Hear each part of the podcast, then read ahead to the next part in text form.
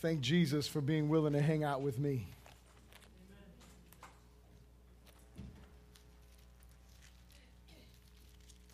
Proverbs chapter 3.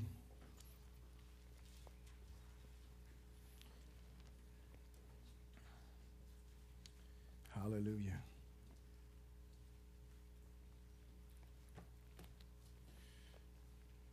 We begin reading in verse 1.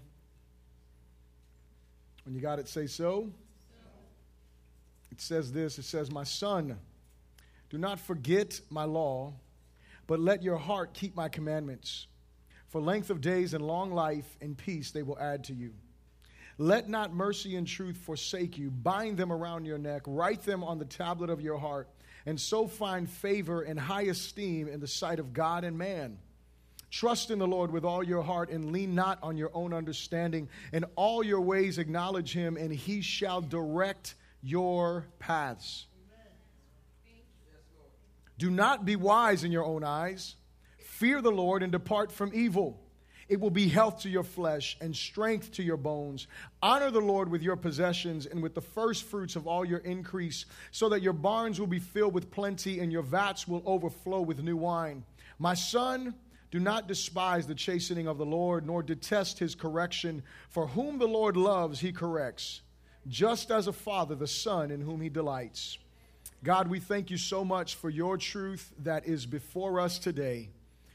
And as we sit before this truth that is the light, I pray that you would pierce the darkness of our hearts. I pray that you would penetrate to the depth of our lives. And I pray that you would be glorified, Lord God, in the preaching of your word today. May you give us ears to hear what your spirit says to your church. I pray, Lord God, that we would leave here edified, Lord God, and empowered by you to live righteously in the days in which we live. In Jesus' good name, someone said, Amen. Praise the Lord. You may be seated in the presence of the Lord. Can we give the Lord another hand of praise for the drama, the youth ministry? We thank, I, want, I want to thank um, Sister Sonia, who, who, um, who had this inspiration and she shared it with us and thank minister juan for you know helping and all of the youth just give, give these youth a hand i mean that was that was that was powerful um, and, I, and, I, and I, I really want to encourage you, parents, continue to pour into your children. Amen? Continue to pour into them. I mean, you, you, don't, you don't, if there's one thing that we have got to understand, and I'll share a, a little bit more on this in a couple of weeks as I, as I continue through the book of Proverbs, but we have been given such a great opportunity with our sons and our daughters. They're called an inheritance from the Lord for a reason. And God wants to use our young men and women to impact not just this nation, but I believe the nations of the world for the right reasons, and that is with the gospel of Jesus Christ. Amen? Hallelujah. I only got three amens, but that's okay. At least three parents agree. So we'll move on and we'll continue on and, and, and deal with our sermon today. Um, we're continuing on in our series, Wisdom Cries Out. And as we deal with this Wisdom Cries Out series, it is my prayer that we will be resensitized to the wisdom that is always crying out for attention that we would respond to Jesus. Remember, Jesus is the wisdom of God. And that we would reject the voices of folly that sound good, that are familiar, yet lead us in ways of unrighteousness and ultimately to destruction and death. That's the reason why I'm going through the book of Proverbs because the book of Proverbs speaks to us on so many practical levels, showing us that wisdom is crying out in those practical places as well as folly. And it's important for us as children of God, if you are a Christian, if you are born again, that you respond to the correct voice, that you don't respond to the voice of folly because that voice may sound good, may be the easy way, or whatever the case is, but it is not going to lead you into the life that God desires for you and I to experience experience. And when I say that, I don't mean a perfect life. I don't mean a trial free life. I don't mean a life where there's no problems and no, and, and no issues. I mean a life that brings glory and honor to Jesus. That's what the Christian life is about. I love what one preacher said. I wish I could tell you who it was, and I, but I, I, don't remember who it was. I, I, listened to a few different guys. He probably tweeted it somewhere. I, heard him say it. But he said, God not, does not have you here because he wants you to have a great marriage. God does not have you here because he wants you to make all of this money. God does not have you here because he wants you to have all these comforts and commodities in life. That's all good if you experience that. But the reason why God, God has you here is so that way you and I can do what? Reflect his image and be the glory bearers of Jesus. It is about His glory. It is so that way we can lead as many people. Get this, church. I need you to get this. It is so that we can lead as many people as possible to the saving knowledge of Jesus Christ. Say this with me. Say, I am here, I am here. to be the vessel that leads as many people as possible to the saving knowledge of Jesus Christ. Listen, I want you to get that down deep in your spirit, down deep in your heart, because that is the reason why God has saved you and He has saved me. It is so that way we can truly, that's what it means to be the salt. That's what it means to be the light. And listen, am I saying that everybody's going to be broke, busted, and disgusted? We're going to be like the drunk, you know? Remember, you remember the drama, right? He was laying down here, he was on the street.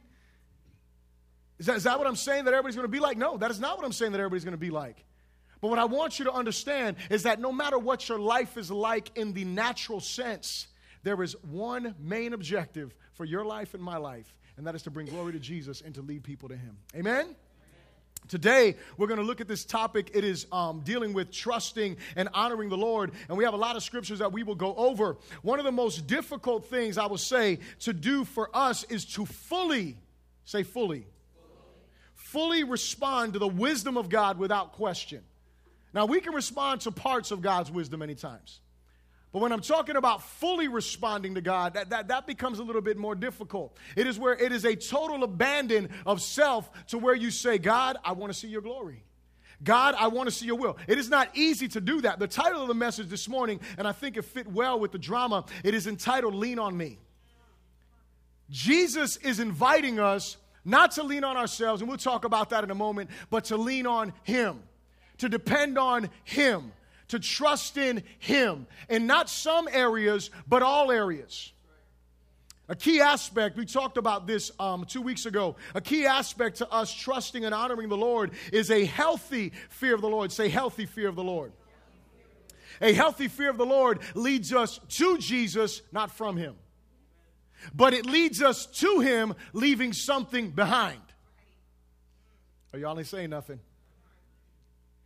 It leads us to Him understanding I don't just come to Him like He's my boy or He's my dog. No. He's not your boy. He ain't hanging out with you like that. No, sorry. I, I don't care what you heard. Jesus is holy.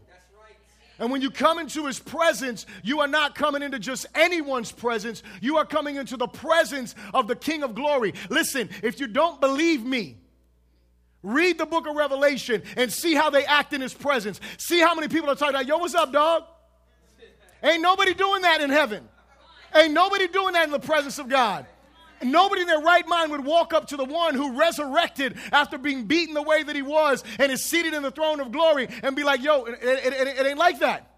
It is not like that. And so we reverence him. That, and so what happens is we understand I'm coming into his presence. You know, think about it like this.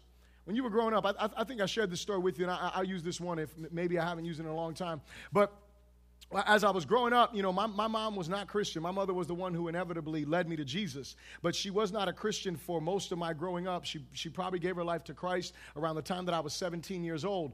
And, you know, my mother, she smoked cigarettes and did other things and all that kind of stuff. Well, when I started to get rebellious, it was so funny because I was Mr. Hardcore, you know, gang banging. I would go out there and do all this kind of stuff. And let me tell you something. My, we, our, and the way that our house was, we had this car, carport. And I used to live in the efficiency in the back because I was such a rebel.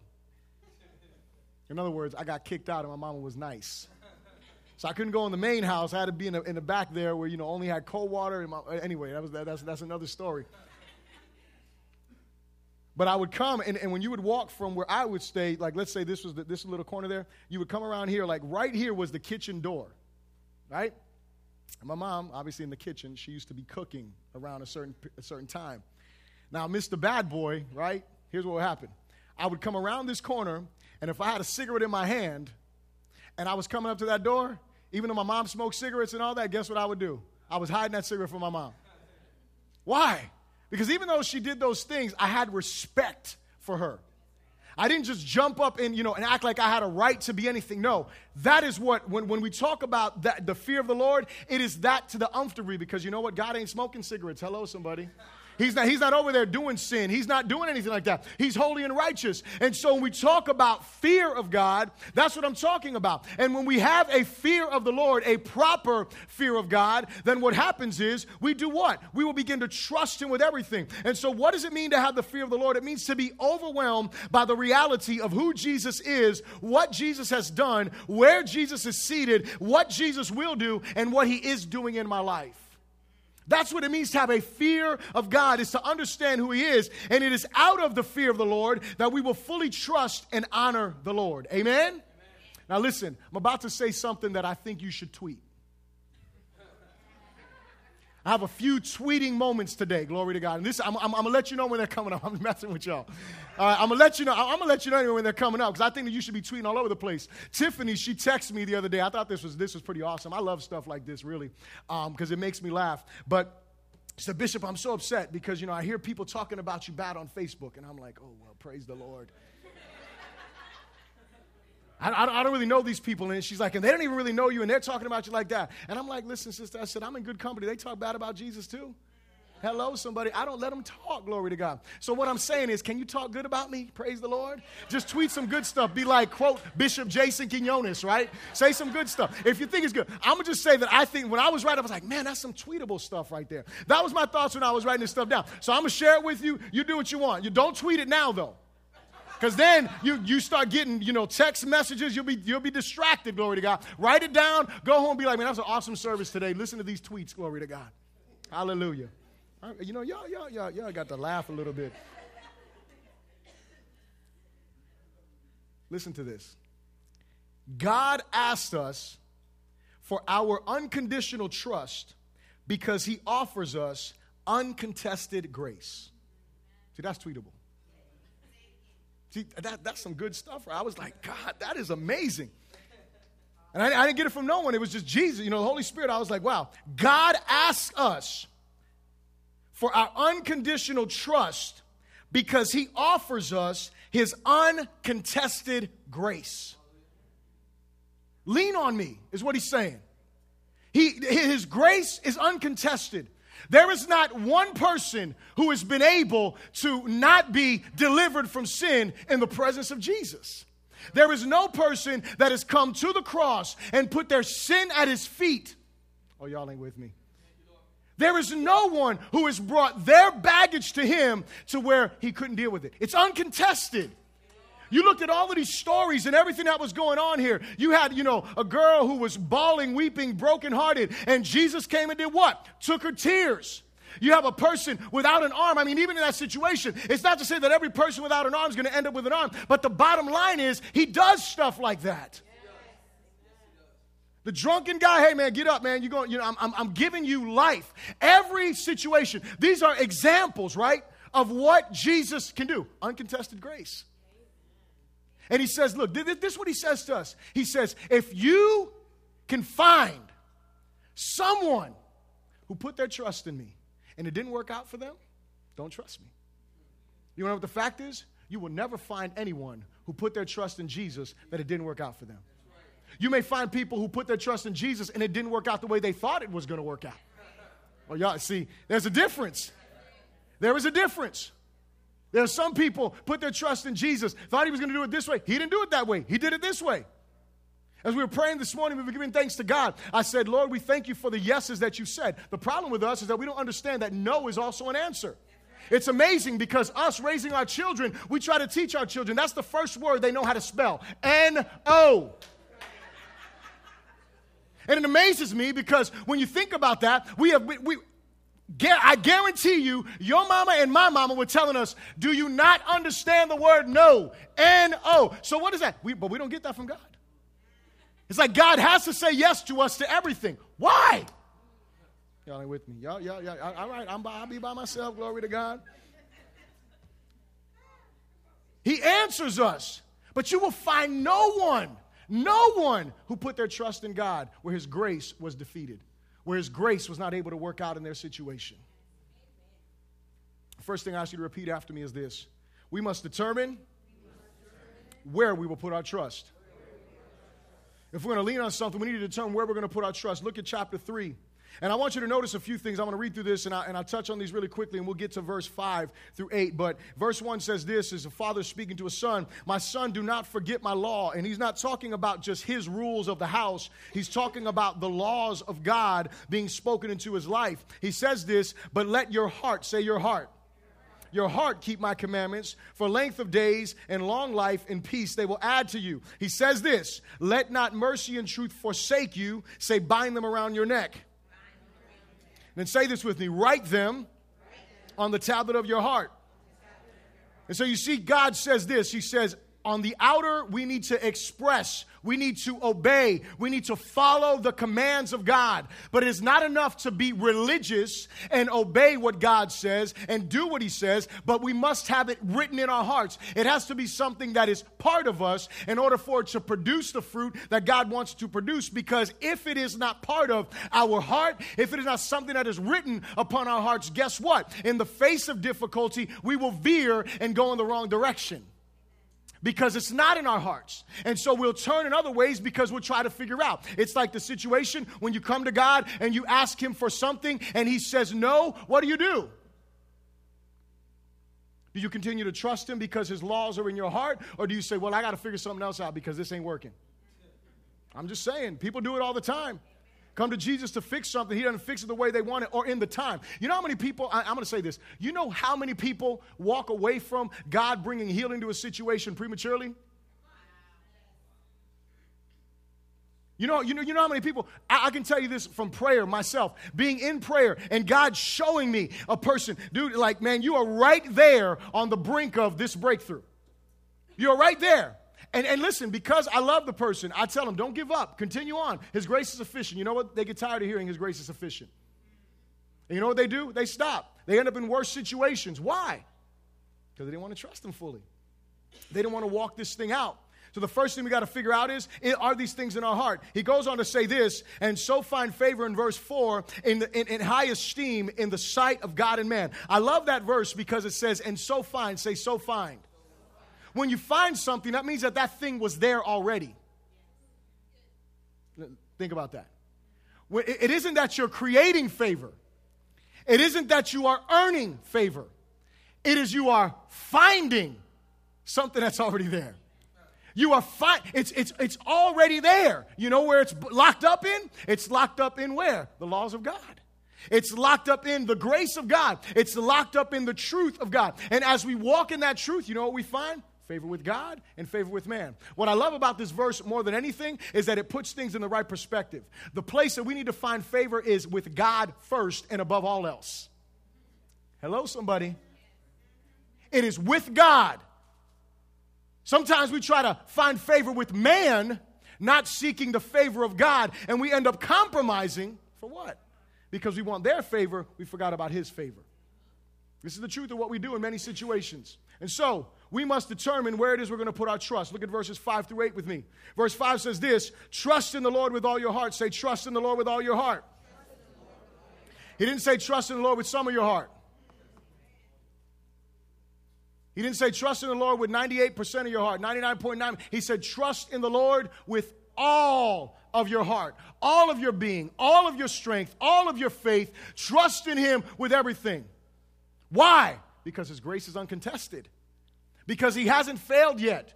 He said, Trust in the Lord with all your heart and lean not. Say, lean not, lean not. on your own understanding. In all your ways, say, in all your ways. Not in some of your ways. See, here we go. I love those all words. In all your ways, acknowledge him, and he shall direct your paths. Do not be wise in your own eyes. Fear the Lord and depart from evil. It will be health to your flesh and strength to your bones. And so, as we consider where to place our trust, it is important that we think about what warrants our trust. Here's another tweetable moment. Security is greatest when the securer is the strongest. Security is greatest when the securer is the strongest. How many of y'all seen that movie Taken? Right? How many y'all saw Taken 2? I saw it last night. Let me tell you something. Every dad on planet Earth wishes that he was as bad as that dad. Straight, I look. I ain't gonna lie to you. I, you know, I'm, I'm, I'm, I'm a relatively strong guy. I can lift some weights, you know, and all that kind of good stuff. But I can tell you what. God forbid my daughter got taken in some other country. I, I, what would I do? I'm, I'm be on the phone and be like, listen, I have a skill set, and I will find you and I will kill you. Be like, bro, if you're standing in front of me, I'm gonna break your neck. But at this point, can I get ahead? Give me, give me some help. You know, find it. The point is, I mean, seriously, like, like every man is like, yes, and we're crying like, man, God, don't ever let that happen to my daughter. Because I, I would be like crying, like, oh God. I mean, what, what could I do? I, I mean, really, I'm not, anyway, some of y'all might be better than me, but I just know this.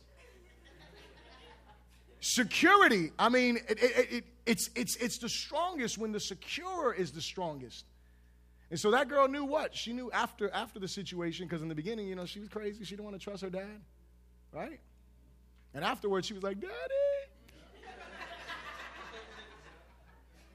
That's until part two. And part two, anyway, for those of you who haven't seen it, because, you know, the, we forget stuff. That's the only thing I'll tell you. We forget stuff. We forget where our security is. We start trusting other things we start doing what these scriptures say. I'm going to give you a bunch of scriptures because we're not going to have time to go through all of them for this particular point. Look, uh, um, don't turn there, but um, Proverbs chapter 16, verses 1 through 4. I'm going to say them slow for those of you that are writing and taking notes because you can look these up on your own. Proverbs 16, 1 through 4. Proverbs 16 and verse 9. Proverbs 16 and verse 33. Proverbs 19 and verse 21. Proverbs 20 and verse 12. Proverbs 20 and verse 24. Proverbs 20 and verse 27. Proverbs 21 and verse 2. Proverbs 22 and verse 2. And Proverbs 30, verses 5 through 6. Every one of these scriptures shows us something. When you look at all of these scriptures together, it teaches us something about God. It teaches us that we have plans in our heart, but it's ultimately His plans that are going to come to pass. It tells them that we have meditations and we think about stuff and all that, but God is the one who ultimately brings His purposes to pass.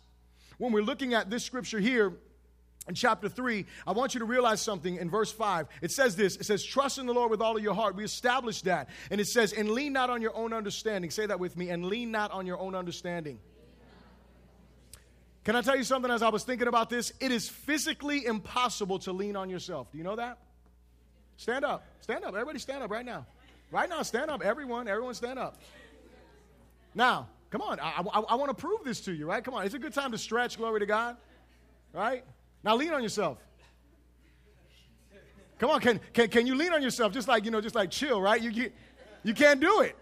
You, now, now lean on your neighbor. Right? Lean on the wall next to you. Right? Listen. Listen. It is impossible. It is impossible, physically impossible, for you to lean upon yourself. You get that? You can be seated. Let me tell you something else. For anyone who's ever been in an earthquake, I've never been in an earthquake, but I would tell you this. You also realize you, you cannot even stand in balance if the ground under you ain't right. And so, in reality, it's based on something that is stable, that is able to keep you standing. You can't even, look, you, you could be the most agile person the ground starts moving. I don't know. Some of y'all probably saw this on YouTube. It was um, this this this new um, computer thing, and and and, they, and what they do is they take this this screen, this computer screen, and they put it in, a, in, a, in an elevator. I was going to get the video, but I totally forgot. They put in this elevator, and what they do is they make it the floor of the elevator. So when people walk into the elevator, they see like the regular floor, and then what happens is piece by piece, when the elevator takes off, it starts dropping out, and you see like the bottom of, of an elevator. Some of y'all got scared just thinking about it. And so these people are standing there like, oh my goodness, because they think the floor is falling out from under them. They're just showing you how realistic this, you know, this, this, this, um, this new computer screen is. Here's the point. The point is, you can't stand on your own. And some of us think that we're standing on our own, but I want you to realize something that on a spiritual level and in all the practicalities of life, the fact is we all lean upon something. The question is does that something warrant our full trust and devotion? That's the question. Because he says here, he says, trust in the Lord with all your heart and lean not on your own understanding. Where do you get your own understanding from? You get it from people. Your, your, your mom raised you up. Some of us, we have sayings that our mama said, it ain't nowhere near the Bible.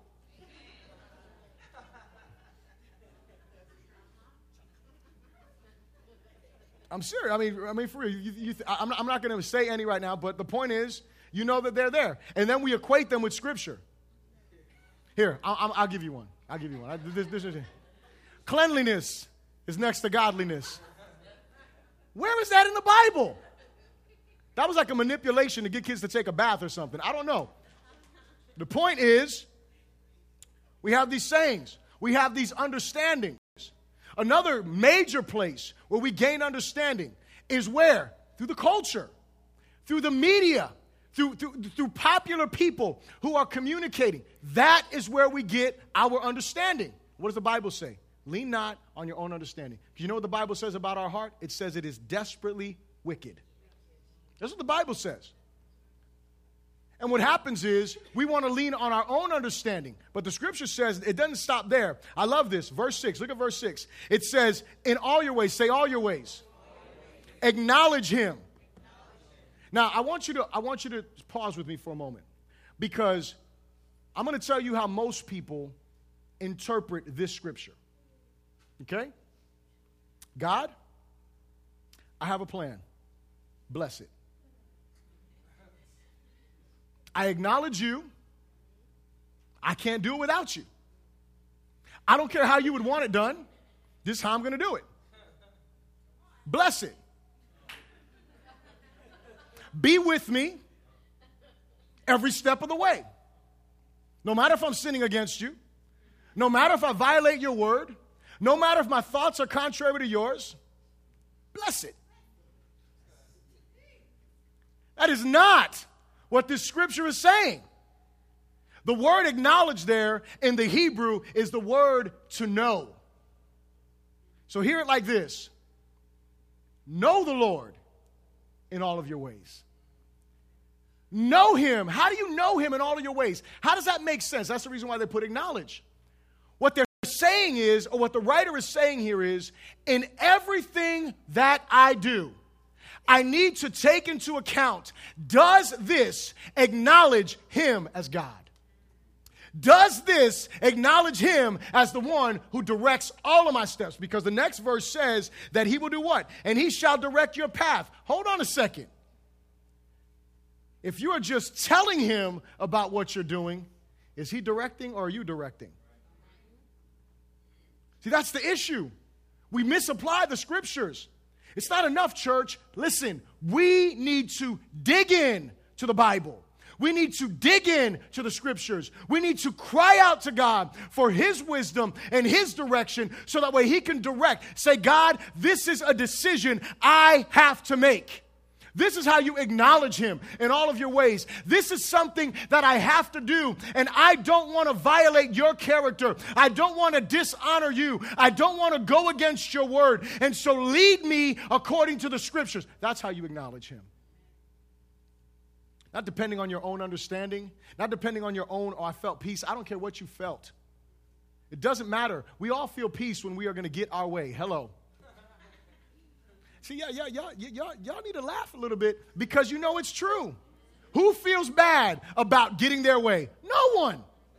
No, listen, I'm going to tell you something. I love Jesus with all my heart. I love my wife with all of my heart. You know what is something that happens? I'll, t- I'll tell you right now. There, there are times that I, that I have, that I'll make a decision, right? And, and I make this decision having thought about the six reasons why I shouldn't. And I was able to justify three but there were still three that I really couldn't get past. I was hoping that when I came and told her about the decision that I made, that she would be like, yeah, babe, just go ahead. But you know what she did? she brought up reason one, two, three, four, five, and six. Don't get it twisted. She brought them all up because they're not a justification for her. Now, let me tell you something. The honest truth is, if I came to my wife and she never said anything about one, two, three, four, five, and six, I'd be like, yes, I got my way. I don't have to worry. Y'all, y'all, see, y'all, y'all ain't saying nothing. Listen, this is how we are. I would feel great, be like, wow, she's, she's, in, she's agreeing with me. In some, in some cases, I'd be like, wow, she has faith like I do. Because, you know, right away, when, when, when someone comes against you, oh, but you don't have faith. That's what it is. You don't have faith. You don't trust God. Yeah, I do trust God, but I'm also endowed with wisdom. Hello. I also have some correct understanding of stuff, and, and I trust God all day long, but why would I trust God contrary to sound wisdom? Mm hmm.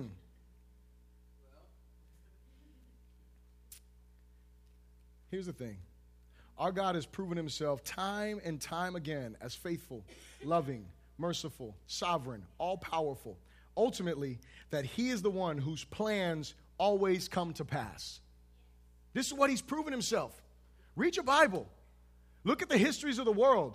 His purposes are the ones that ultimately prevail. Amen? Amen? Let me say this our unwillingness to place our trust in him only proves our foolishness in thinking that we can outsmart or outdo the creator and sovereign of the universe.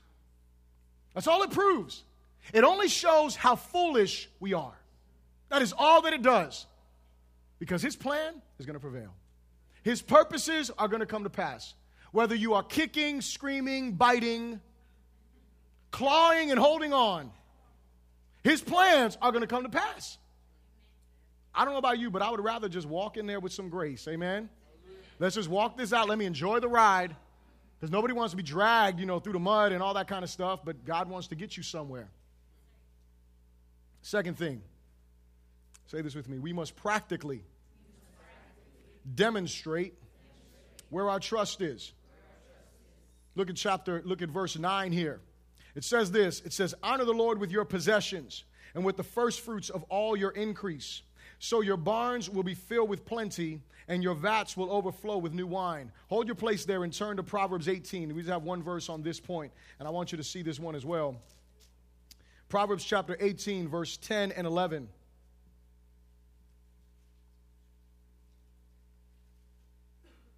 Proverbs chapter 18, verse 10 through 11, it says this It says, The name of the Lord is a strong tower. The righteous run into it and are safe. Verse 11 says, The rich man's wealth is his strong city. So, once, so, so, so the scripture says, The name of the Lord is this strong tower. The name of the Lord is the place where we are supposed to find safety. Amen? The name of the Lord is the place where we are supposed to have our security. But then he goes on and said, The rich man's wealth, that's where his security is. And this verse here in, in chapter 3, turning back there to verse, to verse 9, it says, Honor the Lord with your possessions and with the first fruits of your increase. Some versions of your Bible will say, Honor the Lord with your wealth. He's talking about finances. When you look it up in the Greek, he's talking about those things that you have accumulated. He's saying, honor the Lord with that. What does that have to do with trusting the Lord? That's a practical way in which we demonstrate that we trust Him. The reason why this is so important is because when you look at the New Testament, you will find that Jesus used analogies concerning money more than anything else. Why do you think He did that? Why do you think He did that?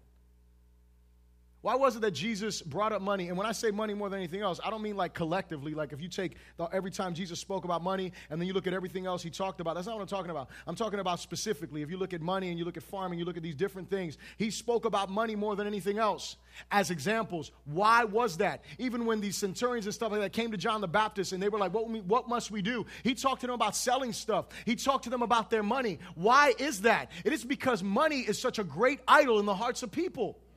Why do you think it's so hard sometimes in church for people to talk about money? It's because people get rigid, they get tight. Oh, you're getting into my pocket. Listen, this is a this is a heart issue. There's I don't have any issue with someone talking to me about money when it has to do with the glory of God and it has to do with scriptures. Period. Not at all. But some of us do. You know why?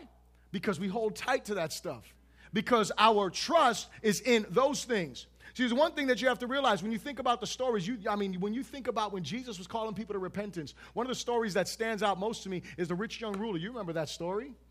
He comes to Jesus, what must I do in order to inherit eternal life? And he's like, man, you know, you got to keep the commandments. Like, I've done all that, I'm good. Jesus like, you lack one thing. What's that? Sell everything, then come follow me. What does the Bible say about him? Had his head down, depressed. Like, man, I can't keep my money and walk with you. I'm just saying, I mean, I've been saving up for a while. Been working hard, investing, doing my thing. I can't keep that. Is that what Jesus says to everyone? That you have to lay down your money in order to follow me? Is that what he says? No, but he speaks to those idols in our hearts. And that was the issue. And for many of us, and, and you know what? You, let me say this you don't have to have a lot of money for it to be an idol. so that's what we think. Like, you got to be rich. Like, well, I don't have any idols because I ain't got no money. That doesn't mean it's not an idol. That does not mean it is not an idol. It does not mean you don't worship it. It just means you don't have a lot of it. It just means that your idol is not doing you well. Hello. That's all it means. but the fact is, when we look at money, I, I, want you to get this. The way that we deal with money is one of the greatest revelations of our heart and our devotion to Jesus. Let me say this money can be used for a couple of things. And here, and when we talk about worship in a specific way, money should be used to worship, not as the object of worship. And the problem is that with many of us, we use money as an object of worship instead of using it to worship God by honoring Him with it. And when we trust in our money more than the Lord, it is clear who we worship. But see, the beauty of the book of Proverbs that it doesn't stop with money here, and we're going to look at these together. He says this. He says, "Honor the Lord with your possessions." In other words, this, there is two things that are being communicated here. One of them is how you deal with money on a personal level. The other one is how you deal with giving. You see this here, right? Look at what it says. Honor the Lord with your possessions. How you deal with money. How you deal with it. You know, we talked about not leaning on our own understanding. You know, it's funny because I was talking to someone the other day and, and, and we were talking about, you know, missions trips and all this kind of stuff. And I wonder how many of us as Christians, when we're planning out our year or whatever, and some of you don't even do that, you know, some of us, they, at least we think about vacation. I know my wife, she's always thinking about vacations. She loves vacations. We come off one vacation and she's back in the room. She's like, I'm thinking about another one. Glory to God. Can't afford all that stuff, but anyway, it's good to think about a dream, whatever, you know, put yourself in a happy place. But here's the thing I wonder when we're thinking about our vacations, do we, do we, do we really pray about our vacation time? Like what I'm going to do, or do I just say, I deserve this because I worked? I earned this time, so I deserve this vacation. Have you ever considered, God, do you want me to do something missional with the money that I would spend on the vacation during my vacation time with me getting involved with something? Do we ever think about that? Nope. Because we work hard. I deserve it. I don't even need to think about that. God says I need to rest. Got that scripture right here. Okay. Let me take you through, through some more scriptures. I'm just saying, it would be amazing to me to see Christians posting all over Facebook how they were involved in mission work on their vacation. Oh, but that's not a vacation, Bishop. Listen, you're going to have plenty of vacation in heaven. See, I got three amens. Y'all don't like that. I don't care. It don't matter. It does not matter what you like, and it, it is because I'm the one preaching. It's because it's the truth. It is the truth. Do we, what I'm asking you, I'm not telling you that you have to take every vacation that you accrue and you have to say, well, I'm going to go on mission trip. I'm not telling you that. That's not what I'm saying. So don't hear that. What I'm asking you is, do you at least involve God in those decisions? Do you at least cry out to God and say, God, what do you want me to do with my life this year? What do you want me to do with my vacation time this year? What do you want me to do with the finance that I'm saying? What do you? We don't ask God those questions. You want to know why? Because here's what happens. We'll sit down for some of us, not all of us, but some of us will sit down if we at least do this, you know, because some of us don't even budget. I was talking to, I was talking to a, to a couple the other day um, at the Veterans Day parade, and we were having a conversation, and um, she was talking about her inability to balance the budget. And she was saying, you know, if there's a problem, my bank will tell me. That's what, that's what she said before she got married. Now her husband does the finances. Praise the Lord Jesus. Right? But here's the, here, here, here's the thing. My question is we sit down, or what, what, what, my point was, is that we'll sit down, we budget, and you know what we do? This we do. This, this is what we do, and then we feel good about this. We do, we do the next thing. See, what, what does the next verse say? What, is what does the next verse say? Come on. Or the next part of the verse. And with the first fruits of all your increase.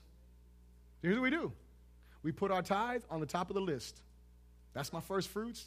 That's my best. He gets it first. I've done my job. Let's get to stepping. That's how we feel because it's our money. Wrong. When, when, where does the Bible ever say it's your money? I, I, I didn't read that scripture. I had to get delivered from that too, right? Because I thought it was my money because it said my name on my paycheck. It was me working those hours. It was me dealing with all. Is my money? Wait a second. Who is the owner of everything? God is. And so the question is I want to challenge you. Are you seeking Him about those things? I was blessed when I heard about Chastity. She went to that, um, what, is, what is it called? Mission Interact. And she took a whole week and, you know, during the summer and, you know, they, you know, they did fellowship stuff. They did some community work and stuff like that. I thought that was amazing. And I was like, man, I wish more Christians would engage in stuff like that. That more Christians would really consider their time, not their time, but God's time. Same thing goes with our money. But he says to honor the Lord with, with your possessions and with the first fruits of all of your increase. So your barns will be filled with plenty and your vats will overflow with, with new wine. How many y'all have some barns and vats? How many of y'all have barns and vats, right? You don't, you don't have them like that. You have a pantry, right? All right, that's like a barn, and you know, and to some to some degree, right? A refrigerator, right? I mean, those, those things, right? Those, those places. What he's saying is the place where they kept the wheat, the place where they kept the food, the animal, all that kind of stuff was going to be good. The wine. He was talking about being fruitful. When you trust in the Lord, and by and the way you trust Him is by honoring Him. But he doesn't finish there. He doesn't finish there on the ways that we practically demonstrate our trust for the Lord. I know some of you are tired of me talking about money, so we'll move to the next subject. But here it is. How about forgiveness? Say forgiveness. Let's turn to some more scriptures here. Proverbs chapter 20 and verse 22. Let's look at what it says here. Proverbs chapter 20 and verse 22. It says this it says, Do not say, I will recompense evil. Wait for the Lord, he will save you. Look at chapter 24. Turn over to chapter 24. Look at verse 28 through 29. Do not be a witness against your neighbor without cause. For would you deceive with your lips? Do not say, I will do to him just as he has done to me. I will render to the man according to his works. Listen, that's how we act sometimes. Oh, that's how they treat me, that's how I'm going to treat them. Oh, Bishop, I'm not, I'm not giving a false witness against them. Listen, I'm not talking about the first part, I'm talking about the second part. You do unto them like they do. You remember, remember I was talking one time about my daughter and how we were talking about that, the golden rule, remember a long, long time ago? And I was like, do unto others you would have done unto you. And she was like, well, yeah, well, that's what they did to you, so that's how you should do to them, because that's what they wanted. right? I thought that was an amazing interpretation, and we had a discussion about it, and we figured it out that that wasn't correct. But I thought that was a good application, pretty witty, right? But here's the thing the thing is, in forgiveness, who are you holding bitterness towards? Who are you avoiding? Who will you not call? Who do you have problems praying for? Let's get deep on that, right? I mean, really. Who is it that you haven't told no one about that you have an issue with, but you have an issue with them? Who is it? Because if you can't forgive them, all you're doing is showing that you don't trust God in that area of forgiveness. Look at Proverbs chapter 20, verse 25.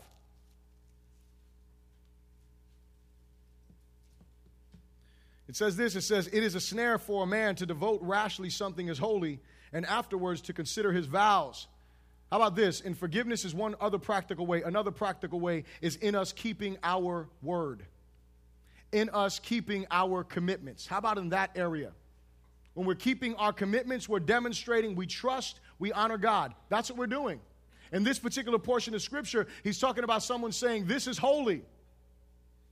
We can, you can apply this to, you know, saying, yep, I've met the right one, we're married, and yeah, this is a good thing. And now 5, 10, 15, however many years later, nah, man, that wasn't the right one. It's a snare. Listen, when I was a youth pastor, I had some amazingly spiritual young people. And I had some of them that they would be like, oh, the Lord spoke to me. She's the one. I'm like, really? And, and a little while later, oh, you know, the Lord spoke to me. She's the one. I'm like, listen, time out. Time out, bro. Time out. She is the one for someone, not you. All right, let's just forget that for a moment. The point is, it's a snare. How do you, how, how do you keep your word? How do you keep your commitments? Proverbs 21, you're right there already. Look at verse 3. It says this To do righteousness and justice is more acceptable, acceptable to the Lord than sacrifice. How about doing what is right? How about just simply in that? Doing what's right because it's right, not because they deserve it. Just doing what is right. That is where we show on a practical level, I trust him. How about Proverbs chapter 25? I love this scripture here in verse 21 through 22. It says this it says, If your enemy is hungry, give him bread to eat. If he is thirsty, give him water to drink. For so you will heap coals of fire on his head, and the Lord will reward you.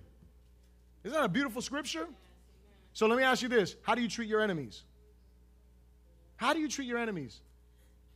We're supposed to, right? Treat them with love. But the question is, how do you treat them? Not how we're supposed to treat them. How do you treat them? How do you treat those who talk bad about you? How do you treat those who treat you wrong? How do you treat those who you, I mean, in, in, all, in all truth, they don't deserve anything good from you. How do you treat them? If you treat them wrongly, you're demonstrating a lack of trust in the Lord. And here's what I say to close that point. If our lives do not practically demonstrate trust in the Lord by obedience to his directives, we must humbly repent and ask the Lord for the grace to trust Him wholeheartedly. So if you have issues trusting God with your money because you count money more than you count on Him, listen, ask Him for forgiveness. Ask Him to give you grace. If you have issues forgiving people, repent. Come to God and say, This is, this is my sin. I'm resenting. I'm holding things against someone. Repent of that sin. Ask Him for the grace in order for, in order for you to live out the way that you're supposed to. You have issues keeping your commitments, especially to the Lord. What do you do? Repent, acknowledge those things, turn away from that way of being, ask Him for grace. When you have issues doing what's right because you're justified in whatever way, ask Him for forgiveness. Turn from those things. The last point that we'll make, say this with me. We must remember we are not trusting principles, but a person. Turn back to Proverbs chapter 3 and we'll close with this verse, or these verses, should I say. Proverbs chapter 3, verse 11.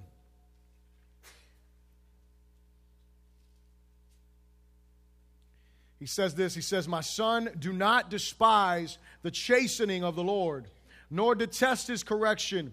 For whom the Lord loves, he corrects, just as a father, the son in whom he delights. Do not despise the chastening of the Lord, nor detest his correction. For whom the Lord loves, he corrects, just as a father, the son in whom he delights. Here's the thing it is easy to trust the Lord when everything is going well. It is easy to trust Him when everything is good. But what happens when we are, to the best of our ability, depending on God's grace, living out the principles of wisdom, and we're not seeing the fruit of our labor? What happens then? What happens when I'm giving like I should, when I'm budgeting the way that I should? What happens when I'm treating my spouse the way I should? I'm treating my parents the way I should, treating my, my children the way I should. What happens when I'm doing all of these things the way that I'm supposed to, the way that I'm hearing them, and I'm not seeing everything come out the way I wanted to. What happens then? How do I respond to that? What happens when, when I'm in a situation, and, and, and, let me tell you something, many people want to claim like they're in a situation like Job. I have yet to meet someone that is as righteous as Job. Seriously. Don't be, don't, don't be pulling the Job card. Because very few of us are doing what Job was doing. You remember what Job was doing? He was, he, he was making sacrifices for his family just in case they sinned against God. Job was righteous, not according to my standards, according to God's standards. He was righteous. He had some issues, though. Right? As you, as you move on in the book and you start to see him complaining, you see that he has some pride issues that are rising up and things like that. He also has some fear issues. The thing that I feared has come upon me. And so there was some issues that were there. And why did God allow him to go through that? Because he wanted to bring those things to the surface and he wanted to deal with Job. That's what it was. He wanted to deal with him. Most of us can't say that we're like that, but you know what? Many of us, because of the grace of Jesus, we can claim that we have a righteousness that's not our own. Amen? We have a righteousness because of what Jesus has done. And so now we come to God and we're trying to serve Him to the best we can. We confess our sin and we do wrong. We're trying to live this thing out. And you know what? What happens with sin, it's not that God won't forgive you, but you know what sin does? Sin messes up other things in your life. Hear me. It's not that God says, well, you know what? You sinned. I don't ever want to talk to you again. That's not how God treats us. But what God will allow us to do is He will allow us to experience the fractures in relationship because of sin. He will allow us to experience some hardships because of our sin, because we rebel against Him. And in some situations, He comes in and He's like, listen, I'm just going to deal with that, and you're going to experience any of it. And let me tell you something. I'm going to be honest and I'll confess to you this. I would much rather be on the side where I experience some hardship than on the side that I don't. And I'm going to tell you why. Because when I'm on the side that I don't experience hardship because of my sin, you know what begins to happen? I get comfortable in it. I start to take grace for granted. I start to live a cheap grace rather than live out the gospel the way that God has called me to live it out. And so, what do we what, what happens when we're in those moments? I want to say this. It is here when we're going through the trials and the test of our faith that our faith is tested the greatest, but also the greatest testament to our faith is manifested. See, when I'm going through these hardships, these difficulties, when I'm being tried in my life, when God is dealing with me as a son, not a fatherless child, when He's dealing with me like that, and the situations are hard and difficult, that's when my trust is tested. But that is also when my trust is manifested. It is also in that place where I come to the, where I, where, I come to the understanding of who God really is. It is that place where I'm able to experience Him in the fullness like He wants me to. Amen? The fact is this the gospel saves us, it saves us from sin to our Savior. Each of us that is in this place, we should have, listen, we should understand this clearly. I say this every week, and if you've been here a few times, you know this. Every one of us in this place is a sinner by nature. And not just by nature, but you are a sinner by your actions as well. It's not, it's not just that you were born into sin. You know, like, you know, you, some people want to say, well, I was born into sin, but I don't really sin. That's not true. That's not true. We all sin, whether it is by our actions or by our inactions, called omissions. Whether it is by the things that I do or the things that I choose not to do that I know that I should be doing. We all sin, every one of us. And we all have to come to the place where we do what? Where we, where we make a decision. I'm going to trust Jesus with my sin to save me from my sin. The beauty of this is that God does not call us to walk away from sin to nothing. He calls us to walk away from sin to the Savior. He calls us to walk away from unrighteousness to experience a righteousness that is beyond ourselves.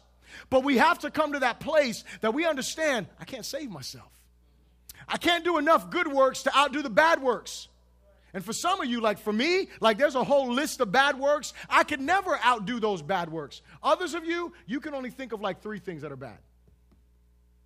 So you figure, well, man, you know, maybe if I do like 18 good things, maybe that'll outdo those three bad. no, it does not work like that. Every person who does not put their faith in Jesus will experience eternal separation from God the Father, period. That's bad news. That is horrible. The good news is Jesus died in your place. The good news is Jesus offers you the opportunity to do what the title of this message is, which is what? Lean on Him. To trust in Him fully. If you've not done so, to put your whole trust in Him, not part of it. He can take care of every area, every part of your life. But the most important area that He wants to deal with is your heart. The most important area that he wants to deal with is you as a person, not just situations that affect you, not just circumstances around you. He wants to deal with you as a person. He wants to save you eternally. And once He saves you to Himself, the way that that happens is by you acknowledging that I can't save myself. By you acknowledging I need Him to save me. And by you doing what we say, put your faith in Him. What does that mean? That means trust Him. That means trust Him and turn away from your sin. That's the beauty of it. So, what does He do? Through the gospel, He saves us from our sin to our Savior. But He doesn't stop there, He sanctifies us from our fleshly works to fruitful works. He sanctifies us to where we no longer live for ourselves, but we live for His glory. We no longer live for our desires, we live for His desires. We no longer live for our ways, we live for His ways to bring Him glory. And you know what? Here's the thing sanctification is painful. Say it's painful. Sanctification hurts. Why? Because it's you dying. Nobody wants to die. Listen, you give a person an, op- an, an option between living and dying in any situation, they're going to choose life no matter what. Probably the only place that that would be different is if it was like between me and my spouse or me and my daughter dying, then I would choose death for me, but I would choose life for someone else. But if it's just about me, like, listen, man, you know, we can we can cut your leg off and you can live, or we can keep your leg on there, you know, it's got gangrene and all that kind of stuff. And what am I going to choose? Cut the leg off, man. I want to live. I'm going to be limping. I mean, you know, it's going to be crazy for the rest of my life, but it's going to be the rest of my life. It's not going to be the end of my life. You know, someone puts a gun in your face, like, dude, take my money, take my clothes. What do you want? Just let me live. Right? That's that's that's how we are. Nobody wants to die. Period. Period. And so sanctification is through the process, it's a painful process. And through this purging is what the scriptures is talking about. Hardships allow us to see what we are lacking. I love this. While allowing the world to see who we are serving. Hardships allow us to see what we are lacking, while they allow the world to see who we are serving. It is only when we forget our depravity that we will begin. And when I say depravity, I mean our sinfulness, our wretchedness, our wickedness. It is only when we forget our own depravity that we will begin to put our trust in ourselves rather than in our loving Savior. Remember the exercise we did? We all stood up, tried to lean on ourselves. None of us could do it. It's only because we forget, I can't do that. I need Him in order to lean on. Closing here. Turn to one more scripture with me, please. Proverbs 28 and verse 25.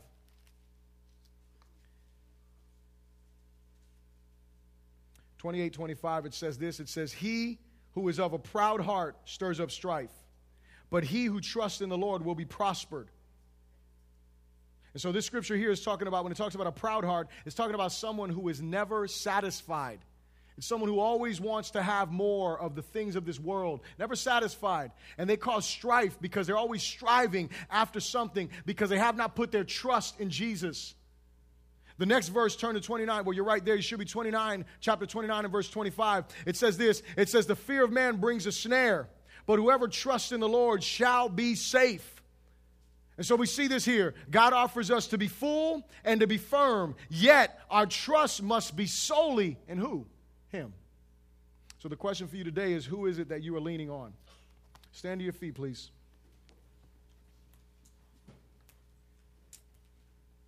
Who is it? Who are you leaning on? Where is your trust? Bow your heads, please, and close your eyes for a moment. And I want you to think about that.